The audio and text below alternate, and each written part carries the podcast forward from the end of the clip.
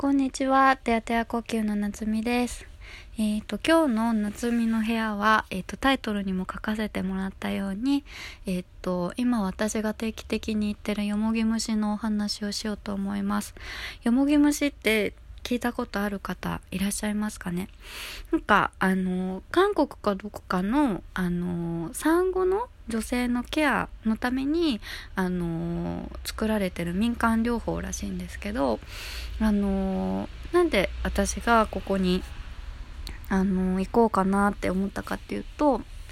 もともとその信頼してるお友達があのすごく忙しくて疲れてる時に行ったらすごく良かったって言ってて私もそのお友達に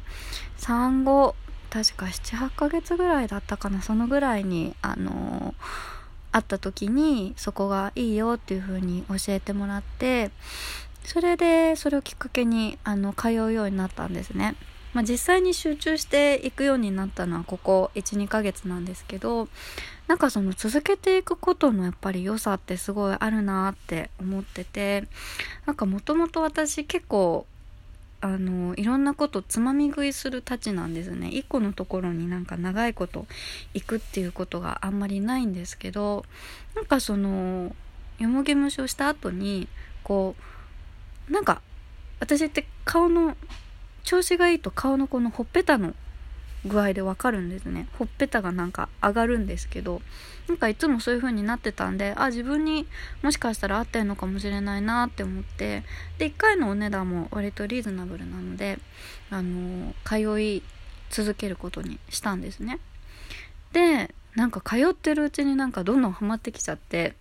まあ本当に何がいいかって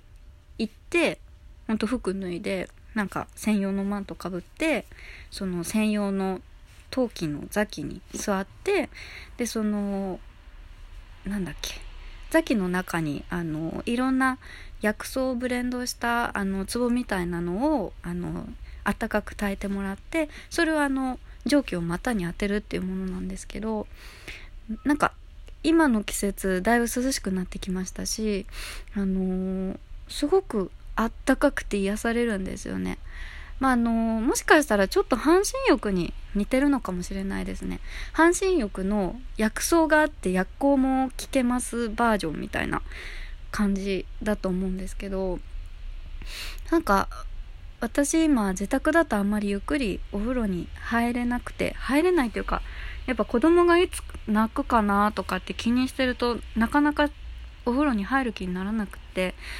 で結構あの夏場とかシャワーで済ましちゃうこと多かったんですけどこのよもぎ虫に今週1回ぐらい通っててその本当にあったかくて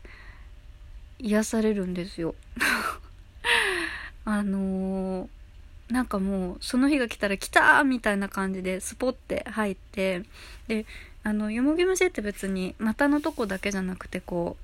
ケープてるてる坊主みたいなケープを頭までかぶることができるんで全身蒸すことができるんですね。なんかそうするともうほんと心地のいいサウナにずっと入ってるみたいな感じででまあその時間ってあの暗いですしあの蒸すことしかやることがないのである意味すごく瞑想的な時間でもあるんですね。ゆっくり蒸気をこう呼吸して吸って吐いてを繰り返してであの薬草もなんかすごくたくさん種類が入ってるみたいであの何て言うんですかね。あそう香りがちょっとずつ変わっていくんですよね。なんかそれを嗅いでるのも楽しいしであの最後にその壺を見せてくれるんですね。あのなんか調子が良くって代謝がいいとその壺の中のお水の減りが良くなるんですって。であとは何だっけ。あそう自律神経が乱れてるとそのサインが出たりあとなんかその重金属のデトックスとかしてるとそれもまたある特定のこうなんかサインが出たりするんですね。それを毎回見るのもほほーって面白いしなんかとにかくハマってます。であのー、続けるようになって私結構前は昼眠くなってたんですけど今はだいたい睡眠時間が6 7時間？あまあ7時間あるか。今だいたい7時間ぐらいとってて昼はすごい元気に動けてで夜また眠くなって寝るみたいなリズムがすごいできてて。なんかそれもすごくいいですね。あのー、まあ本当に 単におすすめですっていうだけのあの音声なんですけど。でもなんかそのそれこそ私も産後からもっと受けとけばよかったなっていうのはすごい思いますね。そのもともと産後の女の人のためのえっと民間療法なので産後すぐから受けれるのかな、まあ、もちろんそのサロンによって違うと思うんですけど産後直後の方でも大丈夫なのかな、まあ、もしこれから出産する方とかは結構あのもし近くに通えるところがあれば行ってみるのもいいと思います。きっと回復が早くなると思います。私は産後の回復にどのぐらいだろう。結局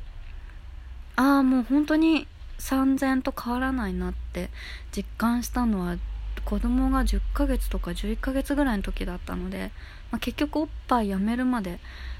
前のコンディションに戻ったなっていう感覚はなかったのでなんかもうちょっとあの元気でいられる術があるんだったらそういうの取り入れてもよかったかなって思うのであのもし出産控えてる方にはすごいおすすめです。あと、まあ、女性だったら結構誰でもいいのかなとも思います。私も今割とお仕事もなんか忙しくて、まあ、もちろん子供のこととか家事育児ってあるので